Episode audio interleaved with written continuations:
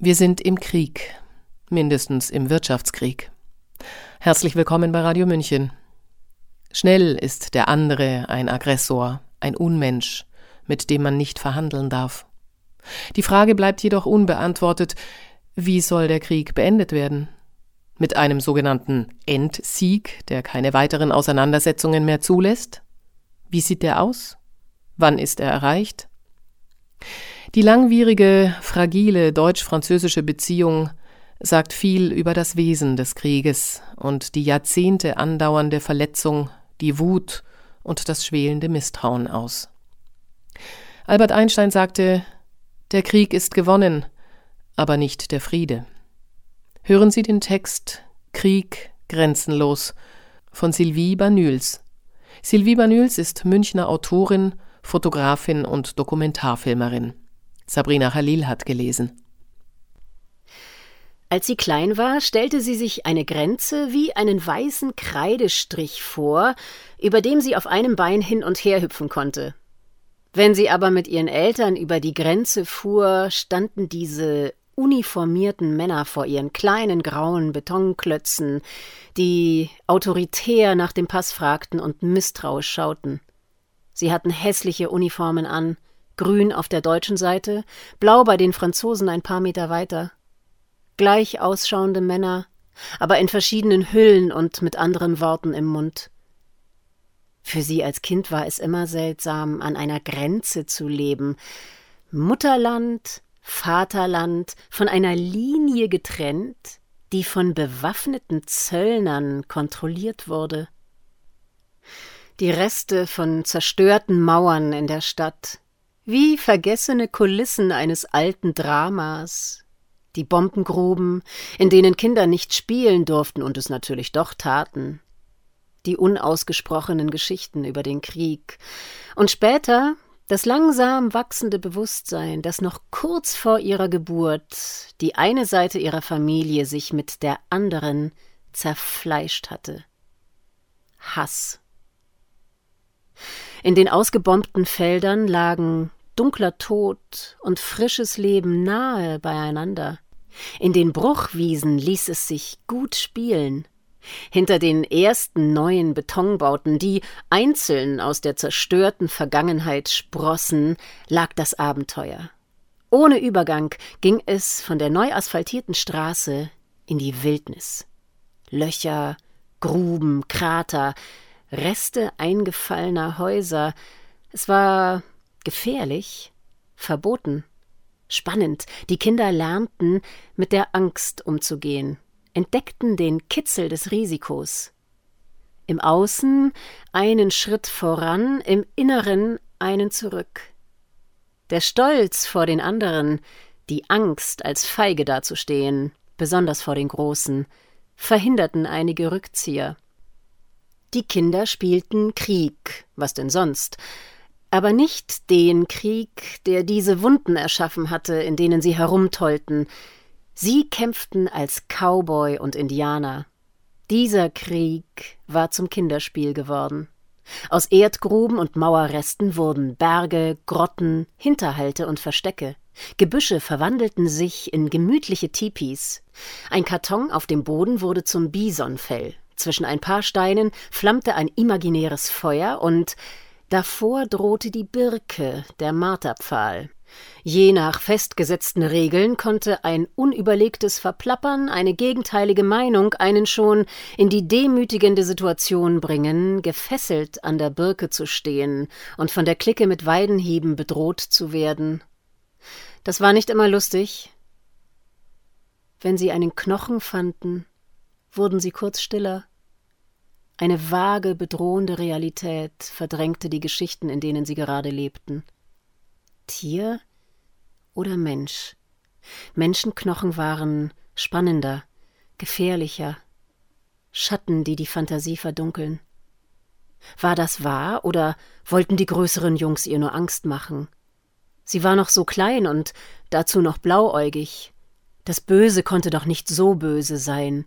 Und Tod war ein Wort, das meist nur im Spiel vorkam. Peng, du bist tot. Hey, du musst liegen bleiben. Einmal hatte sie einen Sarg gesehen, der einsam im Treppenhaus lag, als ob man ihn vergessen hätte. Die alte Nachbarin lag darinnen, ihr Gesicht seltsam starr und gelblich.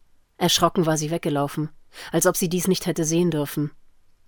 Aber die Nachbarin war schon so alt.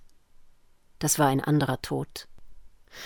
Die Geschichten der Realität, in der sie geboren wurde, mochte sie nicht. Sie wusste nicht viel, denn ihre Eltern sprachen nicht darüber, aber sie spürte, wie die langen Schatten der Vergangenheit an ihnen klebten. Papa, warum gibt es Krieg? Das ist nichts für dich. Später, wenn du größer bist. Geh spielen. Ein bleiernes Schweigen hatte sich über die Vergangenheit gelegt. Die Menschen wollten vergessen, doch durch alle Poren der Stadt drang ein Dunkel, das die Kinder umhüllte. Etwas Grausames war geschehen, das machte sie neugierig, doch so richtig trauten sie sich nicht, es zu wissen. Das spürte sich zu bedrohlich an, sie fühlten, dass es etwas war, was die Fantasie nicht mehr kontrollieren konnte.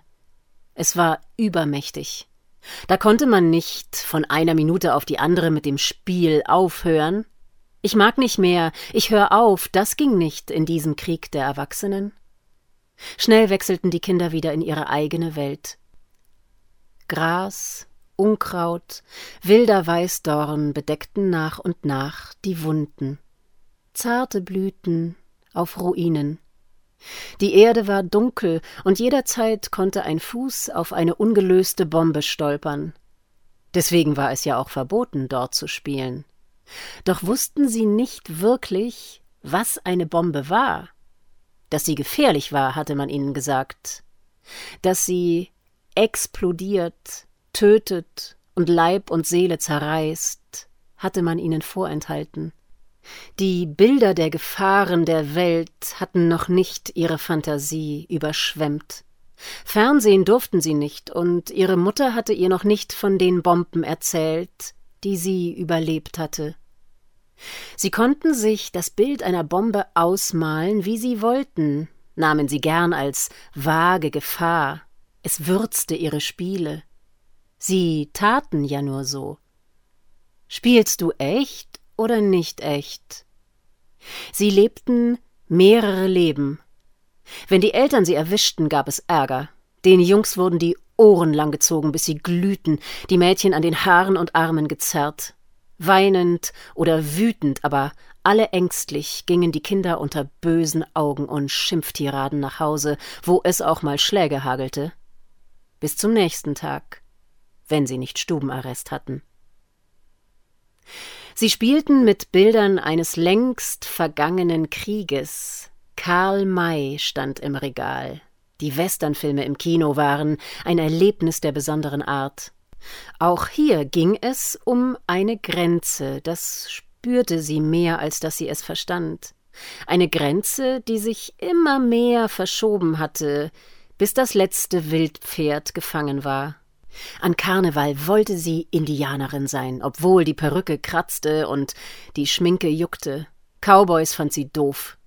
Sie wäre gern eine echte Indianerin gewesen, aber in Saarbrücken ging das nicht, und dazu war sie auch noch blond. Sie weinte viele Tränen unter der Bettdecke, unter der sie heimlich mit der Taschenlampe las, als die Heldin Chuchi vom hinterhältigen Schurken umgebracht wurde.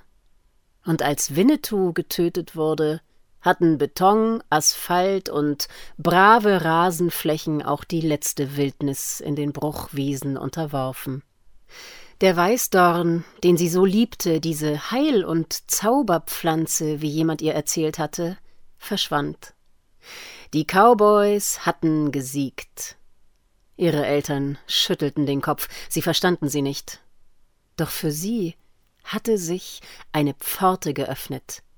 Es gab andere Welten als die, in der sie lebte, und diese fand sie erst in Büchern. Auf beiden Seiten der Grenze hatte die Familie es schwer.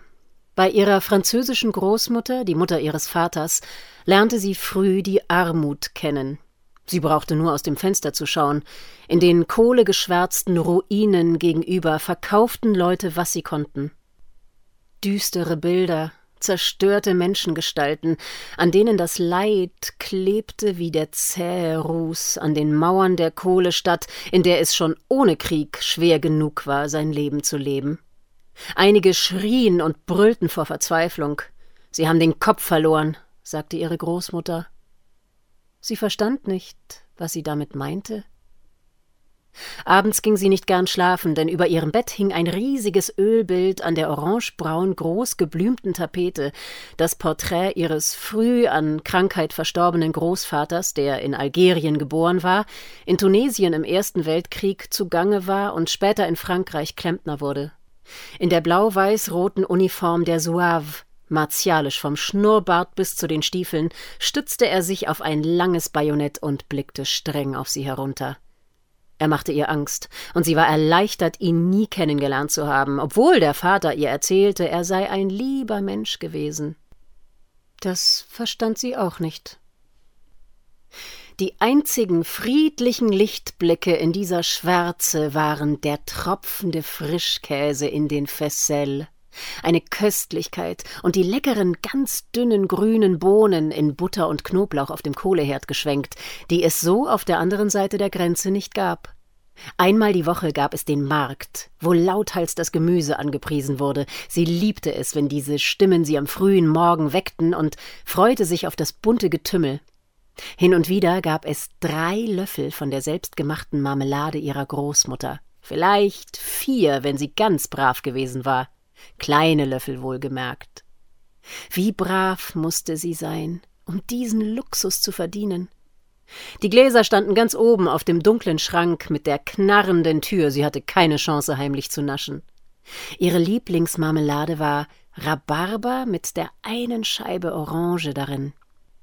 Dass auf dieser Seite der Grenze das Essen viel besser schmeckte, trotz großer Armut, verwirrte sie.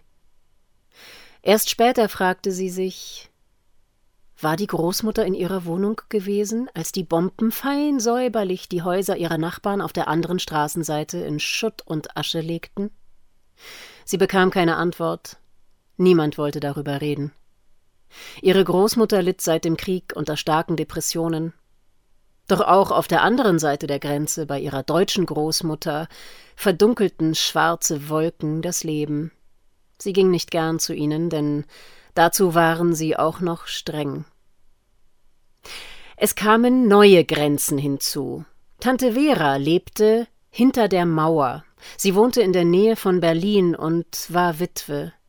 Ein paar Tage vor Kriegsende hatte ihr Neffe, noch minderjährig, sie abholen wollen, um in Richtung Süden zu flüchten. Sie liebte ihn wie einen Sohn. Eigene Kinder konnte sie nicht bekommen. An dem Tag saß sie auf dem Gehsteig, auf ihrem Koffer und wartete auf ihn. Sie wartete lange. Er kam nicht. Er wurde zum Volkssturm eingezogen und kam kurz danach um. Daraufhin hatte sie nicht mehr die Kraft zum Auswandern, das Haus zu verlassen, in dem sie den Großteil ihres Lebens gelebt hatte, und bald war es zu spät. Die Mauer stand. Sie bereute es bitter denn ihre ganze Familie war im Westen. Sie hat ihre Tante nur selten gesehen und nie bei ihr zu Hause in Eberswalde. Das war verboten. Das hatten ihre Eltern ihr erzählt. Die Tante kam einmal zu ihrer Kommunion. Wieso sie dafür eine Erlaubnis bekommen hatte, bleibt schleierhaft. Ein paar Mal trafen sie die Tante in Ostberlin in einer Gaststätte, nachdem sie eine schwierige Grenze überquert hatten. Während sie mit ihren Eltern durch die Straßen fuhr, schaute sie neugierig durch die Fensterscheibe. Wieder eine andere Welt. Ihr Vater zeigte wütend auf die Gebäude und schimpfte gegen das Grau der DDR, verglich sie mit den Lichtern der westlichen Welt.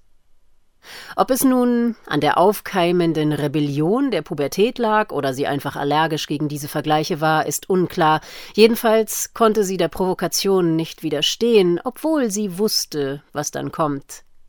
Sie fragte ihren Vater, ob es so toll sei, von Reklamen beleuchtet zu werden. Prompt lagen sie sich in den Haaren. Sie wusste damals nicht, dass ihr Vater sich wegen eines längst enttäuschten Traumes schämte dem Traum durch eine neue Idee die Welt zu verbessern und damit Kriege zu verhindern. Er war als junger Mann Kommunist gewesen.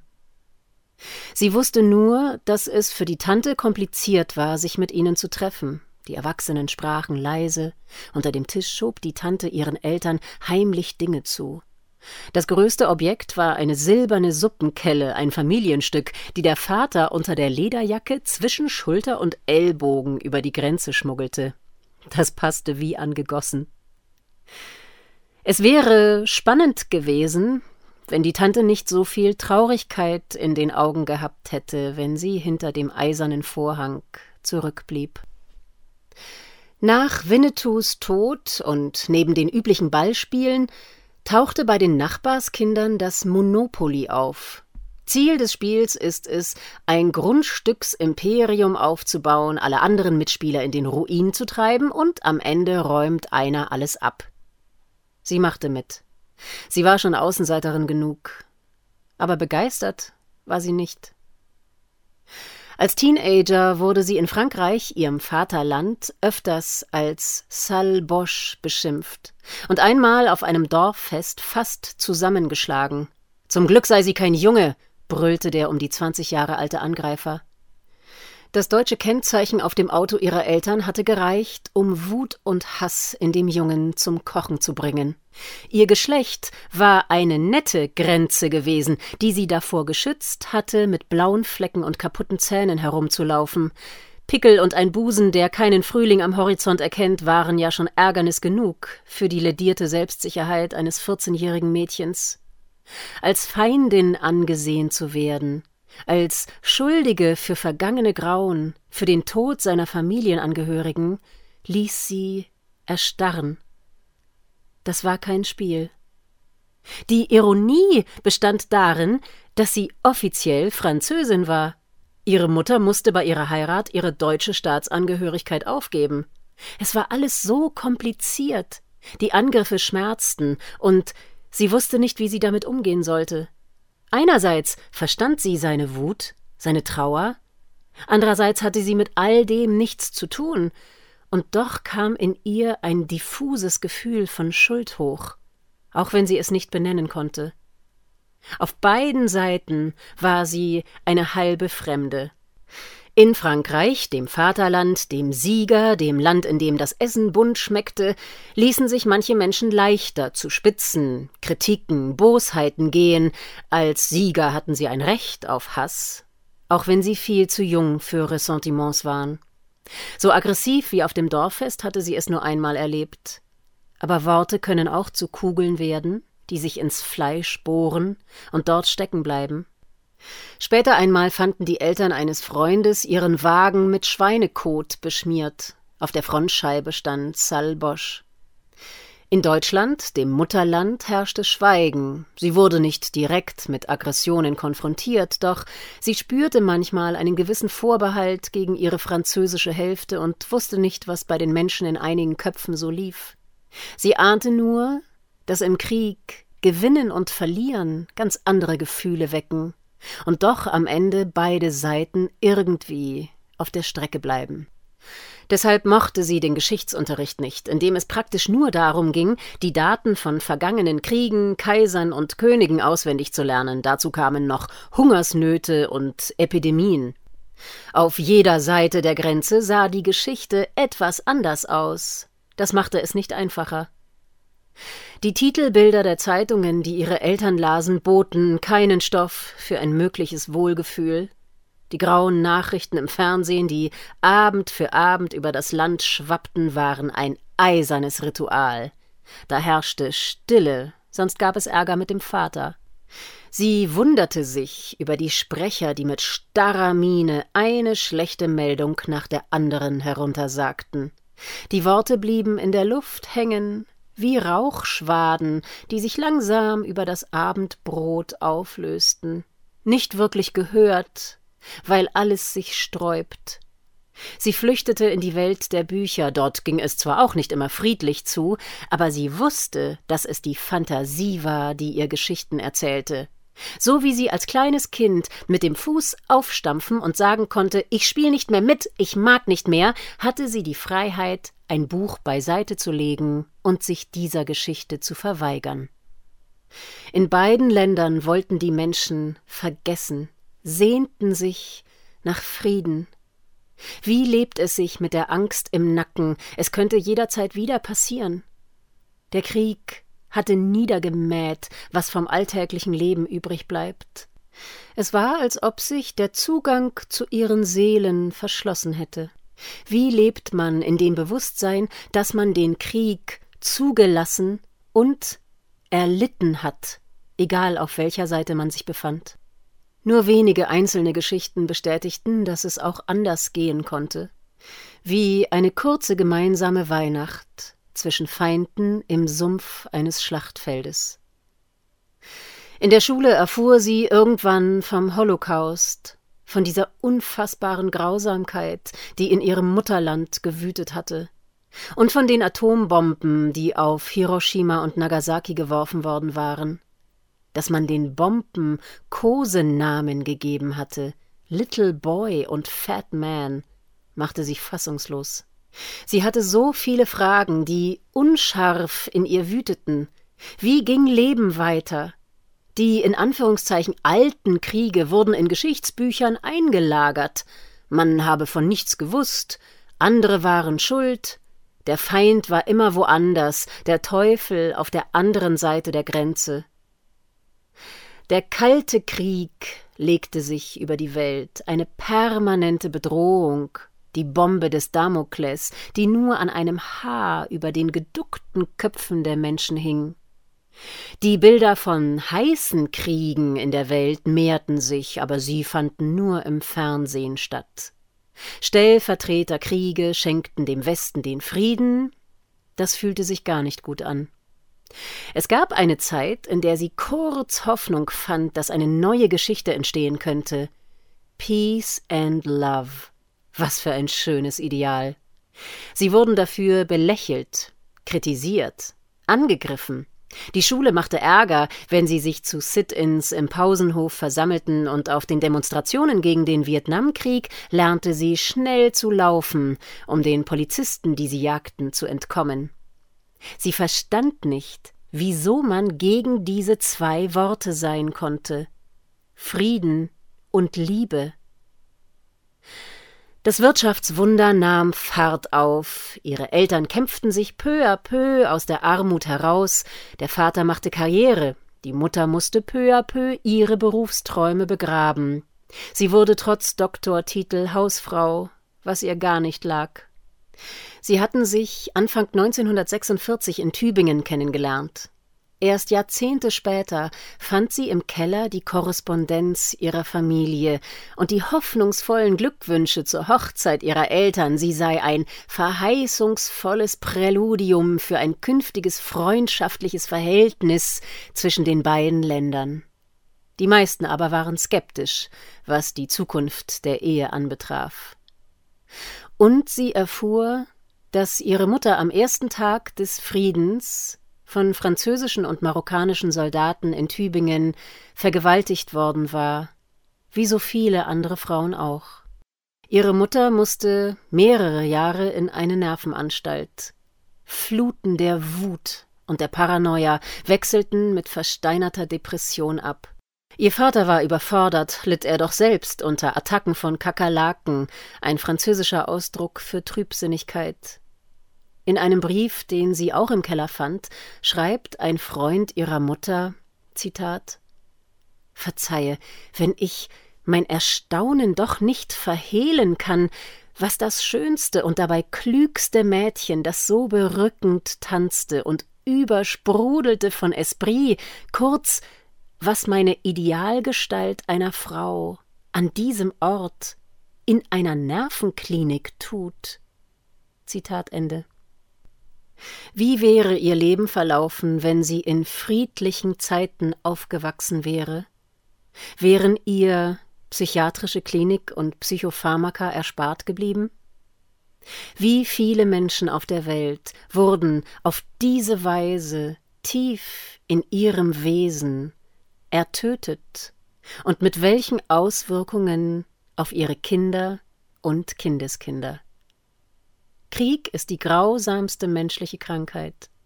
Der Geruch den jeder Krieg hinterlässt, bleibt in der Seele kleben, wie schwarzer Nebel, in den Samen der Väter, in den Bäuchen der Mütter, in jedem Kind, das neu geboren wird. Dezember 2022, Zitat Der ukrainische Botschafter Makeyev wünscht sich Waffen zu Weihnachten, Deutschland habe zugesichert. Januar 2023, Zitat in der Zeitung Die Welt Was Frankreich und Deutschland verbindet? Liebe ist es jedenfalls nicht. Sie hörten den Text Krieg grenzenlos der Münchner Autorin, Fotografin und Dokumentarfilmerin Sylvie Banüls, Sprecherin Sabrina Khalil. Mein Name ist Eva Schmidt und ich wünsche grenzenlose Beziehungen. Ciao, Servus.